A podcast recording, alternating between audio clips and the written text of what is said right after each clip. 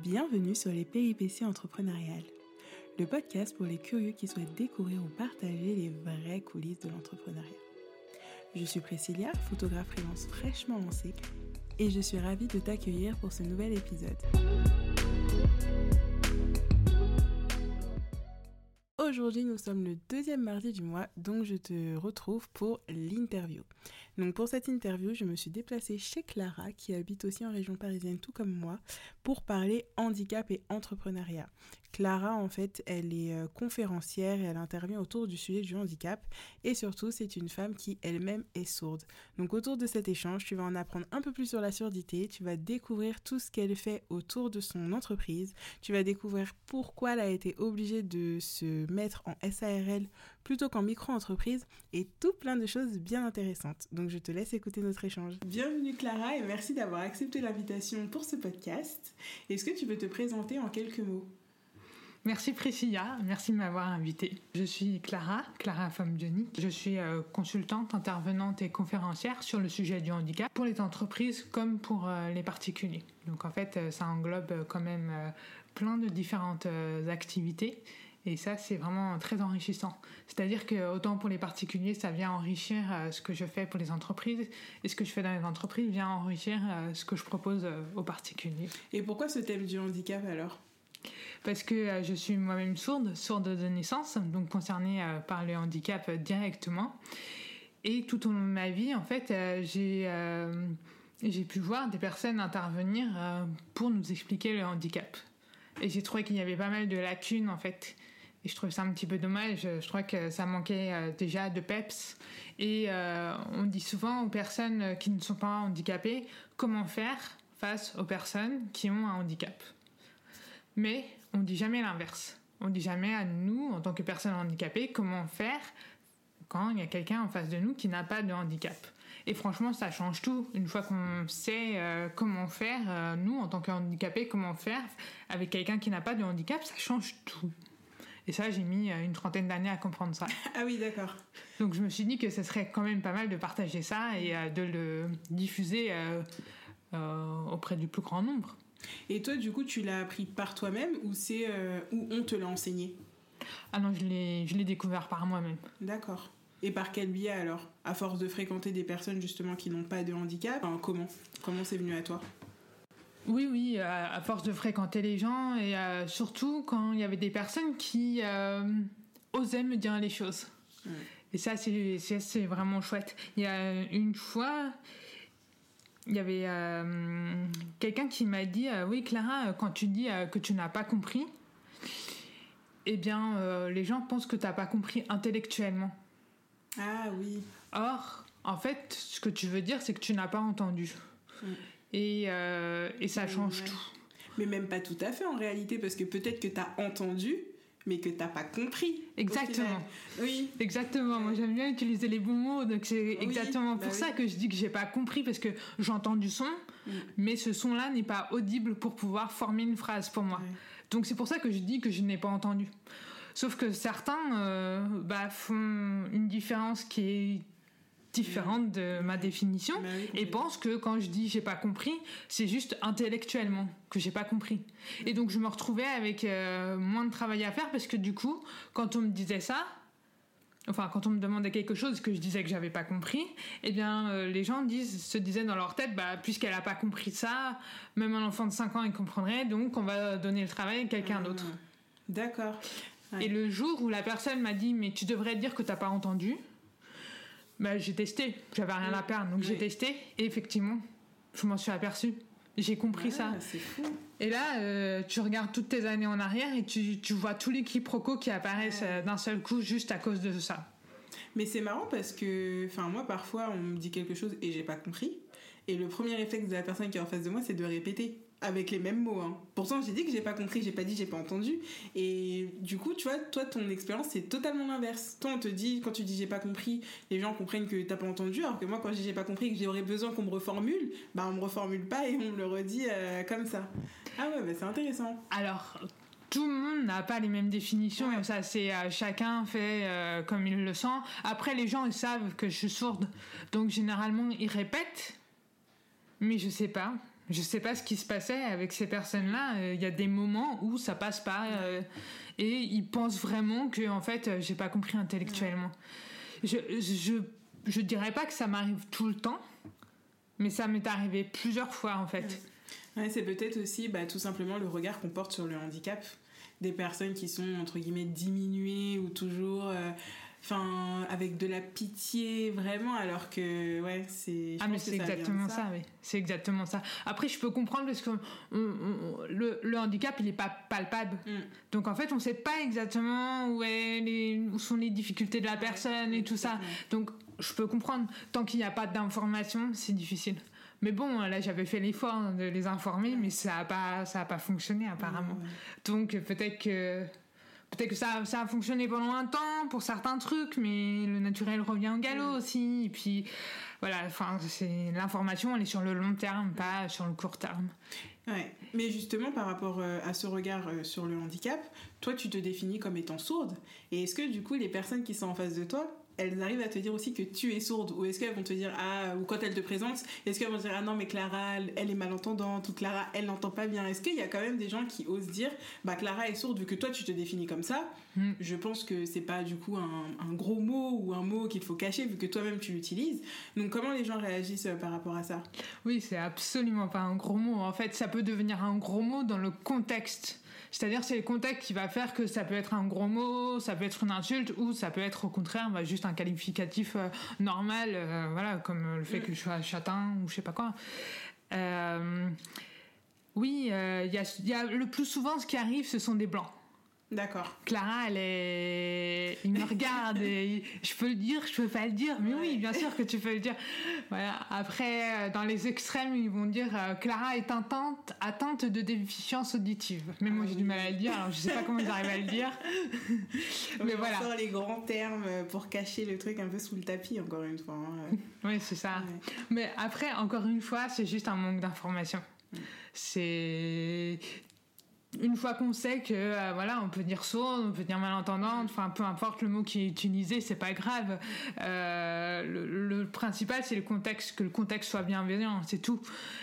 Et une fois qu'ils savent ça en général ça passe mieux. Mais bon dans mes interventions j'ai remarqué quand même que même à la fin de l'intervention ils ont encore du mal à le dire. Mm. donc du coup maintenant dans les interventions je peux répéter tout le monde. Bah oui pour qu'ils disent oralement au moins une fois personne handicapée, handicap, surdité, sourde euh, et, ça fonctionne mieux en fait. Ouais, c'est ça. Oui, il faut vraiment dédramatiser en fait le, le regard qu'il y a bah, sur ces mots-là en fait tout simplement. Ouais. Mais c'est vrai que quand on ne connaît pas le monde du handicap, quand on ne connaît pas le monde de la surdité, c'est vrai que ce sont des mots qu'on n'utilise pas. Enfin moi je m'en rends bien compte euh, avant de prendre des cours de langue des signes, de rencontrer des personnes sourdes, je disais pas d'une personne qui a été sourde, je disais qu'elle était malentendante ou qu'elle entendait mal. Bon, déficience auditive, je l'ai encore jamais dit je pense, mais ouais c'est vrai qu'on tourne souvent autour du pot parce qu'on ne sait pas en fait comment la personne en face euh, bah, peut le prendre, mais ça reste un mot, donc euh, en effet, il faut, faut l'utiliser. Pour en revenir à ton entreprise, euh, tu es sous quel statut? Moi, je suis une SARL. D'accord. Voilà. J'ai choisi d'être une SARL parce que je savais qu'au début, j'allais pas dégager énormément de revenus. Et euh, ça me permettait de continuer à toucher les allocations aux adultes handicapés. D'accord. Les miennes et celles de mon conjoint. Ok. Il faut savoir que euh, si on gagne euh, un minimum euh, par an, tous les deux, eh bien en fait, nos allocations à tous les deux sont supprimées. D'accord. Ah, vous dépendez vraiment l'un de l'autre. On dépend vraiment l'un de l'autre. Il y a une loi qui aurait dû passer en, en mars, euh, au moment du premier confinement, en mars 2019, 2020. 2020. Oh là là 2020. 2020. On, on l'oublie pas celle-là, il faut, il faut quand même la noter. En mars 2020. Voilà, c'est ça. Mars 2020, le premier confinement. En gros, il y avait une loi qui devait séparer euh, les revenus pour que euh, s'il y a un conjoint, si les deux conjoints sont en situation de handicap et sont reconnus par la MDPH et peuvent euh, toucher les allocations adultes handicapés, eh bien, cette loi-là devait pouvoir permettre que si un conjoint travaille, l'autre puisse continuer à toucher les allocations. Ah carrément, ouais. Ouais, c'est un truc. Euh, mais sauf que euh, bah, elle n'est pas passée. D'accord. Donc là, on essaye de signer les pétitions pour qu'elle passe parce bah que Ah ouais, non, mais c'est un calvaire.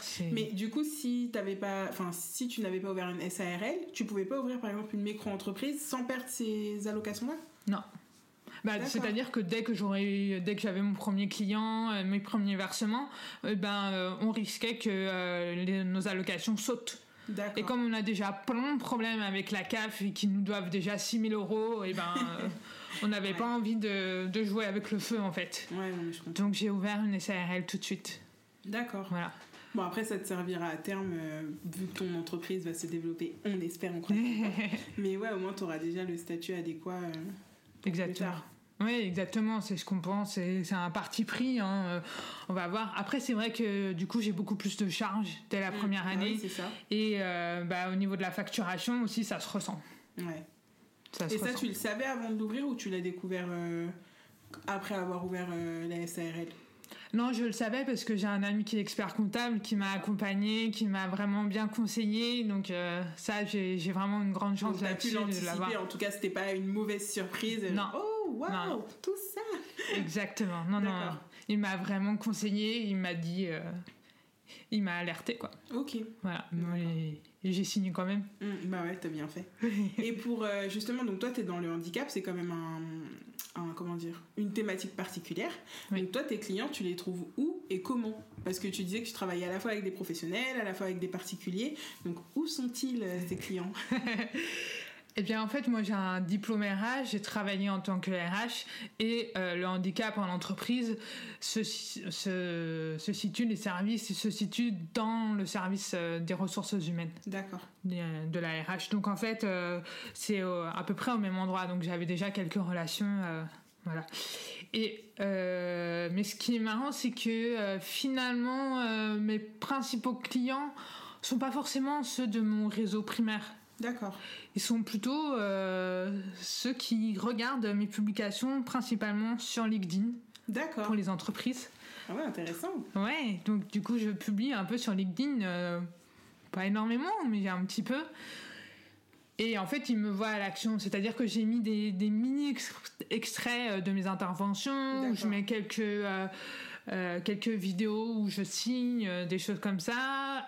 j'ai mis aussi des, des petites phrases des punchlines mm. voilà sur le handicap de manière générale. Et du coup en fait ça, ça attire l'œil et les gens euh, me contactent. Ils aiment bien euh, c'est souvent ce qu'ils me disent ils aiment le euh, le punch que je donne surtout dans le monde du handicap voilà parce oui que tu fais pas pitié t'es pas dans oh là là oh là là mince je suis sourde et tout au contraire on voit que t'es quand même quelqu'un de dynamique et qui met vraiment bah, les choses en avant c'est ça. Ouais, c'est vrai, c'est ça qui doit attirer. Euh, bah, ça change quoi. Ouais, c'est vrai que même quand on voit des plaquettes sur le handicap ou des spots sur le handicap, on a tout de suite envie de pleurer, genre oh pauvre enfant, il est handicapé. Alors que quand on parle avec toi, qu'on discute avec toi, euh, c'est vrai qu'on n'a pas du tout euh, ce ressenti-là.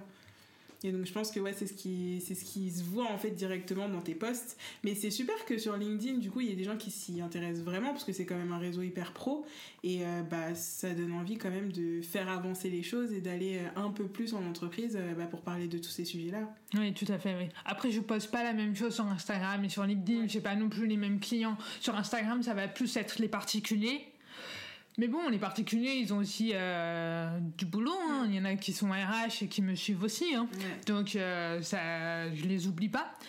Et sur euh, LinkedIn, je, je, poste pas autant que sur Instagram, par exemple. Ça va être beaucoup plus sélectif, sélectionné. Oui, c'est pas, oui. Bah oui, vu que c'est pas le même public, c'est pas la même communication, c'est sûr. Mais par contre, c'est les mêmes posts en général. D'accord. Vous retrouverez quasiment les mêmes. Euh, oui, donc tu en sélectionnes quelques-uns que tu mets sur LinkedIn et beaucoup plus euh, sur Instagram du coup. Exactement, ouais. D'accord. Je trouve qu'il y a une plus grosse liberté sur euh, Instagram que sur LinkedIn. Bah ouais, c'est ça. bah c'est pas un réseau pro, c'est un réseau pour monsieur et madame tout le monde, donc c'est sûr que Là, tu peux avoir à la fois ta casquette perso et ta casquette pro, alors que sur LinkedIn, en général, tu vraiment que la casquette pro euh, Exactement. qui est mise en avant. Moi, je mélange un tout petit peu quand même, parce que euh, je fais un peu du, perso pro, hein, mais, euh, mais non, c'est quand même un peu plus tourné pro que, que perso. C'est exactement ce que tu dis. Mm. Tout à fait. C'est tout à fait ça. Et quand tu t'es lancé, est-ce que tu t'es donné euh, une deadline de te dire, par exemple, euh, je veux lancer mon entreprise On voit souvent, je me donne un an pour lancer mon entreprise, ou je me donne X temps pour lancer mon entreprise. Ou est-ce que tu fais vraiment des objectifs, par exemple, euh, sur trois mois ou sur six mois? Enfin, comment tu t'organises au niveau de ton entreprise? Ah, c'est très simple, moi j'ai pas d'organisation. D'accord. Non, non, d'ailleurs, c'est un de mes défauts. Hein. Je je vais au bout des choses en général, je les fais. Euh, euh, voilà. Par contre, quand on me demande les deadlines et tout ça, euh, j'ai une idée grosso modo du truc. Par contre, est-ce que ça va être respecté? Ça, je te le dis tout de suite. Non, pas forcément. vraiment pas. Hein. Non, j'ai vraiment besoin que les choses soient bien faites. J'ai J'aime pas revenir sur un truc. Hmm, d'accord. Ouais, donc tu prends le temps de vraiment le faire pour que ce soit fait correctement et comme ça tu n'as pas besoin de retoucher derrière. Euh. Ouais, c'est ça. Alors, ça a ses avantages comme ses inconvénients. Hmm. Ça a ses avantages, c'est-à-dire que euh, là déjà j'avais fait tellement de choses super bien que en fait pour la suite des activités, euh, si moi une histoire par exemple qui a été inventée et créée pendant le confinement, en fait, ça a été très simple de le lancer parce qu'il y avait déjà plein de choses qui étaient carrées, prêtes et que j'ai pu réutiliser et euh, je pouvais continuer mes activités en, parallèle parce que c'était vraiment euh, voilà fixé et tout ça. Pareil pour mon site internet, je l'ai fait de A à Z, mais euh, au moins il était fait et aujourd'hui, dès qu'il y a un pépin, des mises à jour, bah, en fait je suis autonome. Mmh. Ouais, c'est vrai. Et ça, ça n'a pas de prix, quoi, d'être autonome là-dessus. Euh, je me dis, euh, vraiment, ça, c'est vraiment top. Donc, euh, j'ai pas peur de mettre à jour mon site et tout ça parce que je sais comment faire pour récupérer un site s'il y a un problème. Je sais qu'il est sauvegardé, tout ça. Donc, donc en fait, je j'y vais quoi. Dès mm. que dès qu'il y a des plugins à ajouter des modifications à faire j'y vais euh, donc toi pour le coup tu as pris le temps de mettre vraiment les mains dans le cambouis sur tous ces outils là pour pouvoir être autonome derrière. Parce que c'est vrai que souvent on entend ah bah on peut pas être compétent partout c'est bien de déléguer c'est bien de non toi du coup tu as pris le parti quand même de faire les choses en tout cas par toi-même pour toutes celles qui sont bah, qui sont possibles et qui sont à ta portée oui, exactement. Ouais. c'est vrai que c'est pas mal après pour, euh, bah pour la suite, comme tu dis, hein, quand tu as des mises à mm. jour ou des choses à faire, euh, tu peux vraiment les faire par toi-même euh, sans perdre du temps du coup à contacter bah, l'autre personne avec qui tu as travaillé. Exactement. Après, je triche un peu parce que mon site internet, je l'ai fait avant d'avoir créé mon entreprise. D'accord. J'étais au chômage à ce moment-là, je voulais créer un blog et euh, j'ai lancé mm. ça comme ça. Donc euh, là, je triche. Par contre, euh, sur des trucs que je fais bien de A à Z, c'est par exemple si je fais une propale à un client, elle va vraiment être très très bien faite. C'est pro, c'est carré, voilà. Et, et, en fait, du coup, bah, pour la prochaine propale, j'ai déjà une trame qui a été faite vraiment bien et, et franchement c'est hyper relaxant en fait parce que euh, j'ai plus ce stress là des premières propales, des premières propositions pour les entreprises à faire parce que je sais que j'en ai maintenant plusieurs qui sont carrés, qui sont bien et que euh, je peux réutiliser au moins le début, la fin. Tu process en place, tu as ton template en place, donc après tu n'as plus qu'à adapter euh, à ton client. Quoi. Exactement. ouais, ouais. ouais, arriver, arriver là, c'est un, gain de temps. Au début, peut-être que tu as mis beaucoup, beaucoup de temps pour le faire, mais au moins maintenant, euh, tu sais où tu vas et tu sais comment ça, ça fonctionne. En plus, tu as les premiers retours aussi de tes clients, donc tu vois un peu euh, bah, si ça a accroché, peut-être ce que tu devrais rajouter, enfin, quelle modification à faire et. Hmm. Ouais, c'est bien. Tout à fait, ouais, tout à fait. C'est cool. Ouais, ça c'est cool. Après, les, les côtés négatif du coup c'est que euh, euh, comme je passe du temps à faire ça je vais être euh, moins dans le côté commercial par exemple. Donc du coup forcément ça s'en ressent au niveau des recettes. Il va y en avoir moins par exemple pendant un certain temps. D'accord. Voilà. Donc voilà. Donc quand on passe du temps sur un truc ça veut dire qu'on ne passe pas du temps sur d'autres choses. Ça, c'est vraiment le côté négatif du truc. Et est-ce que tu as toujours voulu euh, créer ton entreprise ou est-ce que initialement tu t'étais plutôt vu dans un parcours euh, salarié euh, jusqu'à la fin de ta vie, comme on a souvent les, les, exemples quand on est petit? Alors, j'avais pas vraiment de plan. Donc, ça, c'était plutôt simple. J'avais un plan. Mes deux parents étaient indépendants. D'accord. Mais j'avais jamais vu le truc comme ça, en fait. J'avais jamais remarqué qu'ils étaient indépendants jusqu'à ce qu'on me le signifie. En fait, c'est tout bête. Et, euh, et bah, j'ai beaucoup travaillé dans les entreprises. Et puis à un moment donné, euh, j'avais plus d'entreprise, j'étais au chômage. Et je retrouvais vraiment pas de poste qui me donnait envie. D'accord. De postuler ou d'aller. Enfin, j'arrivais pas. Et. Euh, Et puis, euh, il y a d'autres amis qui me disaient, mais tu fais ça bénévolement, tu interviens dans les entreprises sur le handicap bénévolement, tu as l'air d'aimer ça. En plus, tu nous as donné des formations euh, lors de l'école et tout ça, elles étaient trop bien. J'ai eu plein de retours positifs sur, sur mes propres interventions que je faisais. Et puis, bah, plusieurs amis me disent, mais pourquoi est-ce que tu te mets pas à, à ton compte, quoi? Pourquoi est-ce que tu fais pas ça directement? Et c'est venu comme ça. Et c'est venu comme ça, ouais. Donc j'ai fini par dire, bah d'accord, j'ai rien à bah, perdre, et puis euh, hop, on y va. Et du coup, pourquoi femme bionique? Ah, ah femme bionique. Femme bionique parce que je suis une femme bionique. Bionique, en fait, ça vient de la contraction de deux mots. Biologie et électronique. D'accord. Voilà. Et l'implant cochléaire, en fait, c'est inspiré de la biologie, c'est-à-dire que c'est inspiré de l'oreille interne, la cochlée. Hein. Et euh, en fait, moi qui suis sourde, c'est parce que ma cochlée elle est mal formée et qu'elle fonctionne pas ou très mal. Et du coup, le seul moyen pour que je puisse entendre, c'était de réparer entre guillemets cette cochlée, ce qui est pas réparable, ou alors bah, de créer euh, quelque chose pour la remplacer. Et en fait, ils ont inventé l'implant cochléaire. Et l'implant cochléaire, en fait, ce sont des électrodes, donc c'est électronique, mm. qui remplacent la cochlée. D'accord. Voilà. Et, euh, et, du coup, bah, c'est, les électrodes sont inspirées de la biologie, parce que c'est, c'est inspiré de la cochlée, hein, et c'est électronique, puisque c'est des électrodes à l'intérieur. Donc c'est bionique, en fait. Donc femme bionique. D'où femme bionique, exactement. Et en fait, il est génial ce nom. Je donne, euh, je donne jamais mon nom de famille je donne toujours euh, femme bionique en nom de famille dès que je peux. Pourquoi? Parce que euh, je trouve que euh, c'est beaucoup plus sympa d'entrer directement dans le sujet. en fait, le sujet, c'est pas moi en tant que Clara. Le sujet, pour moi, que je porte, c'est le handicap. C'est pas que la surdité, c'est le handicap en général, en, fait. Et j'avais pas envie qu'on s'attarde sur ma personne. J'avais plus envie qu'on s'attarde sur le sujet, en fait. Et femme bionique, en fait, euh, du coup, les gens me, posent directement la question, mais femme bionique, mais c'est génial, bah tout ça, devient, et tout ça. Et je trouve que c'est une manière, mais juste formidable de commencer en fait les échanges et de rentrer directement dans le vif du sujet euh, sans parler de la pluie du beau temps ou de ma personne en elle-même quoi. C'est euh, je peux aller directement sur le handicap. Ça c'est génial. J'adore. Ouais, c'est une bonne idée hein. comme quoi l'importance du nom aussi quand il est bien choisi ça aide carrément Ouais, ça c'est vrai, ouais. carrément. C'est chouette. Et du coup, quand tu t'es lancé, etc., est-ce qu'il y a quelque chose qui t'a paru hyper facile euh, dans l'entrepreneuriat d'une manière générale? Hum, Pas spécialement, pour moi c'était fluide. J'avais pas de problème à travailler toute seule. Euh, à... Alors, je me mettais pas d'objectif à moi-même, mais en tout cas, j'avais une feuille de route et j'y allais à fond, quoi. Et ça, encore aujourd'hui, c'est pas, c'est pas un problème. Il y a des moments où effectivement, il y a des baisses de motivation, des baisses d'énergie, ça oui. Mais globalement, euh, j'ai toujours bon moral et, euh, et je suis allée. Après, physiquement, il y avait des moments où j'avais besoin de me poser, de, de m'arrêter, quoi. C'est différent. En tout cas, cette fluidité, toi, tu l'as eu depuis le début. Parce que c'est vrai qu'il y en a qui se cherchent, qui essayent euh, plusieurs routines, euh, comment se mettre au travail, ou faire en sorte d'être efficace chez soi, etc. Toi, pourtant, en tout cas, ça a été, euh, ouais, ça a été, simple. Et le fait de travailler toute seule, du coup, c'est pas, c'est pas un problème pour toi? Non, pas du tout, non. Pas du tout. parfois, parfois c'est difficile, mais moi je suis quelqu'un qui sort énormément. D'accord. Et je vois tout le temps plein de personnes et puis j'accepte euh, volontiers euh, d'échanger avec les personnes.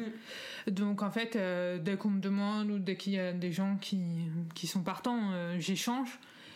Et du coup, en fait, je me sens jamais seule. Ouais. tu te sens pas isolée en tout cas du fait de travailler ouais. Ça, c'est cool.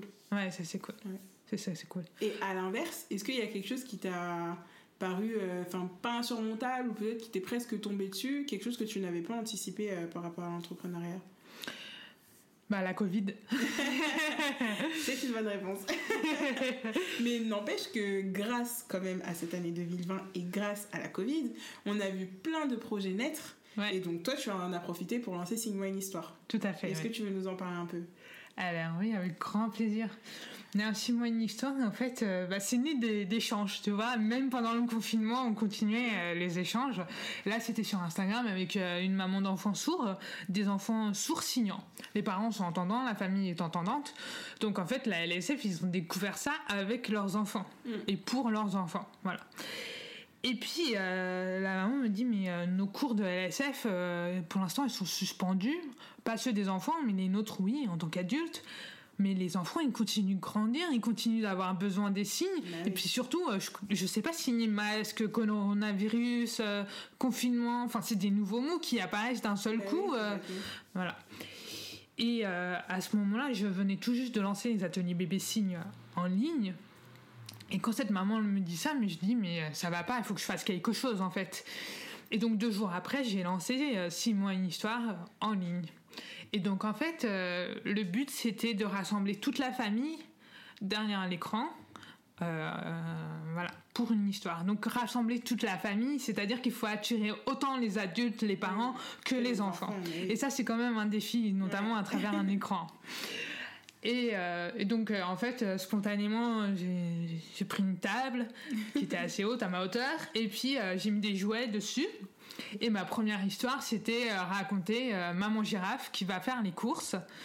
Et donc, elle doit mettre son masque, elle y va toute seule, euh, ses enfants restent à la maison. Voilà. Pourquoi? Parce qu'il y a le crocodile qui a le coronavirus, voilà, mais il met son masque aussi.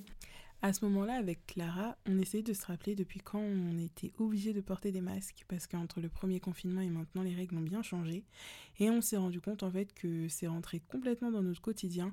Au début, c'était hyper éprouvant, peut-être encore maintenant, mais au début, vraiment plus, on comprenait pas euh, cette nouveauté de devoir mettre un masque impérativement parce que c'était quelque chose qui nous avait encore jamais été imposé. Et là, quelques mois plus tard, on n'arrive même pas à se remémorer à partir de quand on a dû le mettre, quand est-ce que c'est devenu obligatoire, etc., etc. Et donc, c'est ce qu'on était en train d'échanger, et c'est pour ça qu'elle va faire euh, le parallèle suivant. C'est ça l'histoire du handicap, c'est-à-dire que il euh, y, a des endroits, des moments dans le handicap qui sont éprouvants, très difficiles. Une fois que tu as passé euh, ces moments difficiles, que je souhaite à tout le monde de les passer, parce que ça peut durer longtemps et ça peut revenir aussi, il hein, faut, faut quand même pas négliger ça. Mais une fois que tu les as passés, ben en fait le cerveau, il l'oublie, il passe à autre chose. D'accord. Il n'oublie pas tout, il y a des choses qui sont marquantes et qui t'ont marqué ton corps à vie.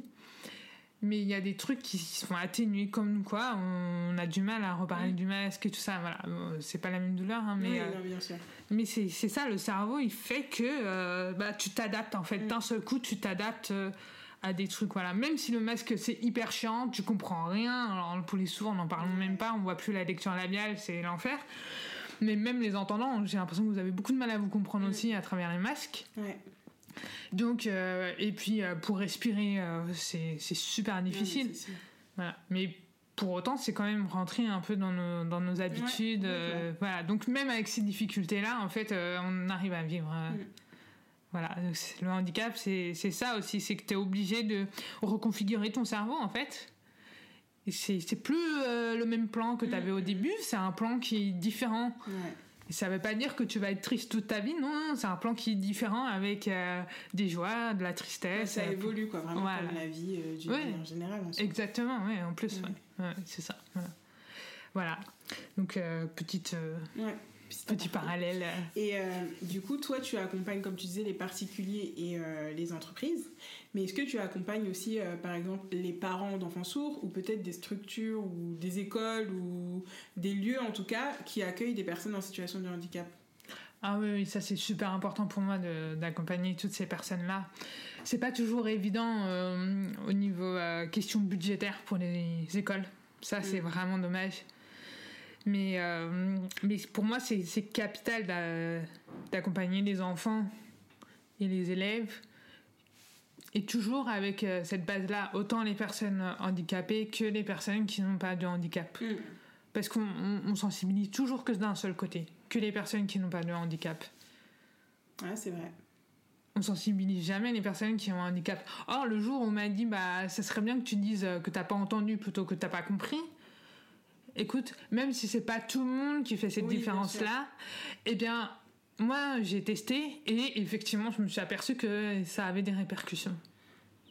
si cette personne-là me l'avait pas dit, bah, je n'aurais jamais su. Et il y a plein de détails comme ça au quotidien, plein, plein, plein, plein dans le handicap comme ça. Sauf que si on te les apprend pas, si, on, si, si tu les devines pas toi-même, bah, au bout d'un moment. Tu, euh... les as pas, c'est logique, ouais. Ouais, ouais, tu les as pas c'est ta propre logique, c'est ta propre carte. Mm. Euh, voilà. Pour les particuliers, euh, bah, pour les parents d'enfants sourds, euh, ça, il y a vraiment un véritable accompagnement à créer mm. qu'aujourd'hui, il n'y a pas.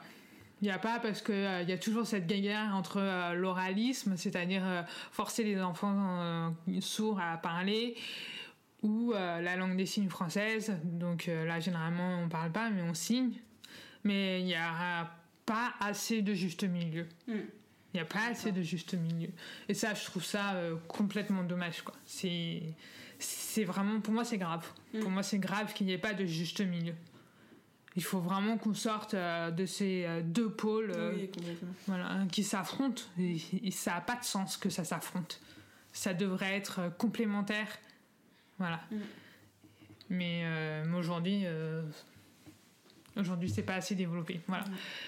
Euh, ça a des conséquences à long terme, très long terme, et ça a des conséquences euh, bah, à court, moyen et long terme. Hein. Mais euh, les conséquences, elles, sont autant chez les parents, chez, les chez la fratrie et chez les personnes concernées par la. Ah toi tu es sourde et pourtant tu interviens sur le handicap d'une manière générale en entreprise.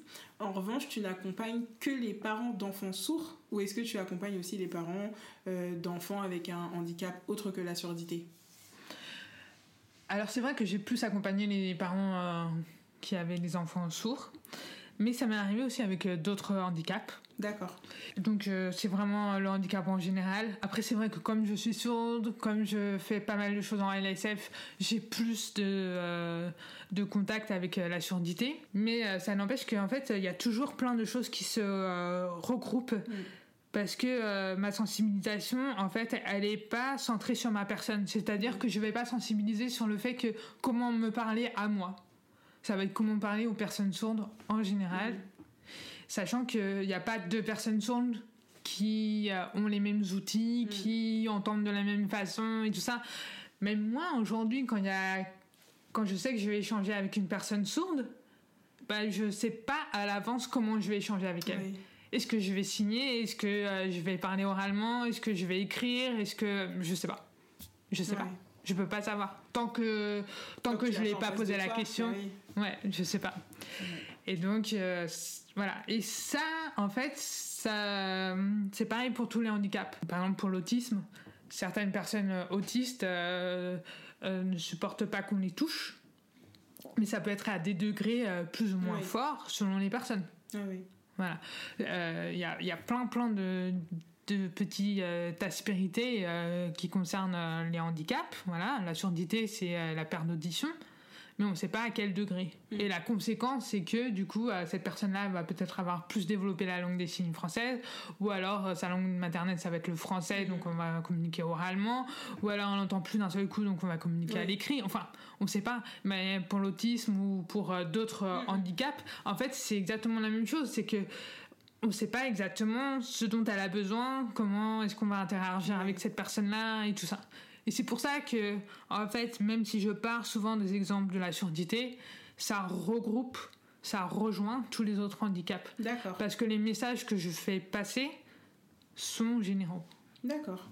Et est-ce que tu penses, du coup, qu'en tant que bah, chef d'entreprise euh, sur une thématique du handicap, c'est un atout pour toi justement d'être sourde Alors, euh, comme pour tout, ça a des avantages et des inconvénients, tout comme le fait d'être une femme. Euh, l'avantage, c'est que euh, ça me donne une légitimité. C'est bizarre parce que je m'étais jamais dit, bah ok, je suis légitime, mais les gens automatiquement disent, bah toi, t'es légitime parce que t'es sourde.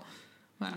Après, si c'est vrai quand même, parce que il y a des moments où où il y a eu des agences sur le handicap qui sont intervenues pour moi dans les entreprises et tout ça.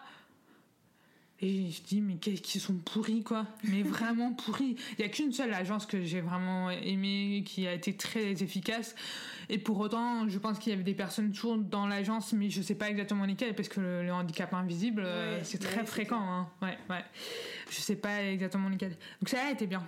Mais alors les autres, écoute, je sais pas s'ils avaient des handicaps ou pas, mais euh, c'est vrai que j'avais tendance à me dire non mais eux ils sont pas handicapés ça sent qu'ils savent pas de quoi est-ce qu'ils parlent quoi voilà et c'est l'horreur parce qu'en fait moi j'étais en RH donc en fait euh, je profitais du fait d'être RH euh, et d'être sourde et handicapée pour sensibiliser un peu tout le service RH donc en fait je faisais exprès de demander l'intervention d'une agence pour venir alors que j'avais pas de problème hein. mm, mm. mais en fait je voyais l'avant et l'après et finalement, c'était beaucoup mieux après. Mais c'était mieux après parce que moi j'intervenais et que je complétais les, les, ouais, euh, interventions parce que sinon c'était une catastrophe quoi. Mais à tel point que euh, le DRH me disait non mais Clara, euh, la prochaine fois la formation tu l'as fait toute seule, hein. il n'y a pas besoin d'appeler l'agence quoi. Ouais, donc c'est là aussi qu'est née euh, bah, cette envie et ce besoin de donner des bonnes informations, quoi. c'est sûr que quand toi tu les reçois alors que c'est ta propre vie, enfin toi tu le vis, tu as cette expérience-là, et que tu as quelqu'un qui te dit euh, bah si ou ça sur le handicap et que tu te reconnais pas du tout, c'est vrai que ça doit faire super bizarre euh, comme sensation, quoi. Enfin. Oui, tout à fait, oui, tout à fait. Après, moi, je mets quand même en garde quelque chose. C'est pas parce que tu es une femme que tu connais la cause féminine. C'est pas parce que tu es handicapée que tu connais la cause du handicap. C'est pas parce que tu es sourde que tu as les réponses sur la surdité. Non, mais c'est vrai, ça. Et ça, le recul, ça se travaille. C'est devenu mon métier et c'est quelque chose que j'ai vraiment travaillé. Voilà. Aujourd'hui, quand je vois des parents et tout ça, moi, j'ai un recul. Oui, je suis sourde, ok. Mais je leur dis, votre enfant va pas devenir sourd comme moi. Potentiellement, euh, il peut avoir plus de difficultés, il peut avoir plus de facilité sur certains trucs, mais il ne deviendra pas comme moi. Mm. Même s'il est implanté, il n'entendra pas forcément comme moi. Moi, au niveau de l'implantation, je représente l'échec et la grande réussite. c'est vrai. Voilà. C'est que j'ai vraiment. Euh, d'un côté, ça a été un, un, échec, ça a été très douloureux, ça m'a fait très très mal, ça a jamais fonctionné. Et de l'autre côté, euh, l'implant à droite fonctionne très très bien. Mm. Mais à tel point que les gens, euh, qui les régleurs et tout ça, sont très étonnés euh, de, de, mon gain avec l'implant. Alors voilà, bon, ça c'était c'était il y a quelques années. Aujourd'hui, je ne sais pas s'ils sont toujours étonnés ou mm. pas, mais bon, je sais plein d'autres choses sur l'implant. Mais en gros, il réussit très bien. Donc, moi, je suis quand même deux, deux contrastes. Hein. L'échec et la réussite. Et pour euh, l'implant, il existe aussi juste milieu. C'est-à-dire que ça marche. Euh, ouais. Voilà. Donc, euh, et ça, c'est très important de prendre ce recul-là et aussi d'informer les familles sur, ces potentialités-là. Mm, mm, c'est pas parce qu'on va implanter que l'enfant va entendre. Absolument pas. En tout cas, l'implant ne répare jamais l'audition. Moi, je me sens pas du tout entendante, même avec un implant qui marche très bien. Ouais, c'est vrai que c'est important à préciser. Euh, parce que c'est dur aussi euh, bah, en tant qu'entendant quand t'as jamais fréquenté de personnes sourdes et que tu vois une personne sourde du coup qui t'entend et qui te parle mais qui te dit qu'elle est sourde, toi t'es là. Hum, il y a un truc que j'ai pas tout j'ai pas tout compris là je crois donc ouais c'est ça aussi parce que même toi je pense quand tu interviens sur le handicap euh, bah, auprès de personnes mais professionnelles ou particuliers enfin tu vois peut-être qu'ils savent que tu es sourde parce qu'ils l'ont lu sur ton site etc donc peut-être que même eux quand ils t'accueillent ils savent pas vraiment comment comment agir ou réagir avec toi. Et euh, ouais, c'est la surprise pour eux aussi euh, Totalement. quand tu arrives. Et puis là, en visio, du coup, comment ça se passe? Est-ce que c'est plus difficile pour toi de communiquer euh, bah, Souvent maintenant, les choses sont en visio à cause de la Covid? Ou est-ce que c'était plus facile pour toi d'être en physique?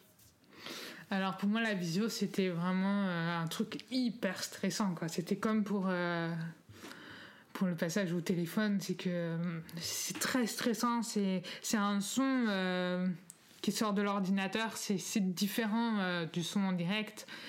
Et généralement, on comprend moins bien. D'accord. Voilà. Bon, après, j'ai pas trop eu le choix. Hein. Je me suis lancée bah dans la visio. Et finalement, ça se passe assez bien parce que, contrairement au téléphone, quand même, je vois les personnes. Oui. Par contre, quand l'image est saccadée et tout ça, là, ça devient plus compliqué pour moi, euh, quand j'ai plus l'image, ça, ça devient vraiment très compliqué. Par contre, il y a vraiment un truc qui est positif dans la visio, c'est que même les entendants ne s'entendent pas quand ils parlent en même temps. C'est vrai. Alors là, ça, c'est vraiment génial. Parce que du coup, ils parlent plus en même temps. Et dès que, dès que deux personnes parlent en même temps, bah, ils s'arrêtent automatiquement. Mm. Et ça, c'est. Pour moi, c'est génial parce que dans la vie réelle, les gens, ils s'arrêtent pas. Sauf que dès qu'il y a deux personnes qui parlent en même temps, moi, je comprends plus rien. C'est mmh, bon. Je, je, suis larguée, quoi. Donc parfois je demande à répéter, il y a deux personnes en même temps qui me répètent. Et là c'est compliqué parce que je suis obligée de leur expliquer. euh, Si vous êtes deux à me répéter, c'est hyper sympa, mais je comprends pas. Ouais. Et sauf que parfois, bah, ils répètent euh, automatiquement, mais ils sont encore deux à répéter, et donc ça peut mettre du temps à ce que je comprenne euh, le truc. Voilà. Non, vraiment. euh, donc du coup, la visio, ça a son point positif.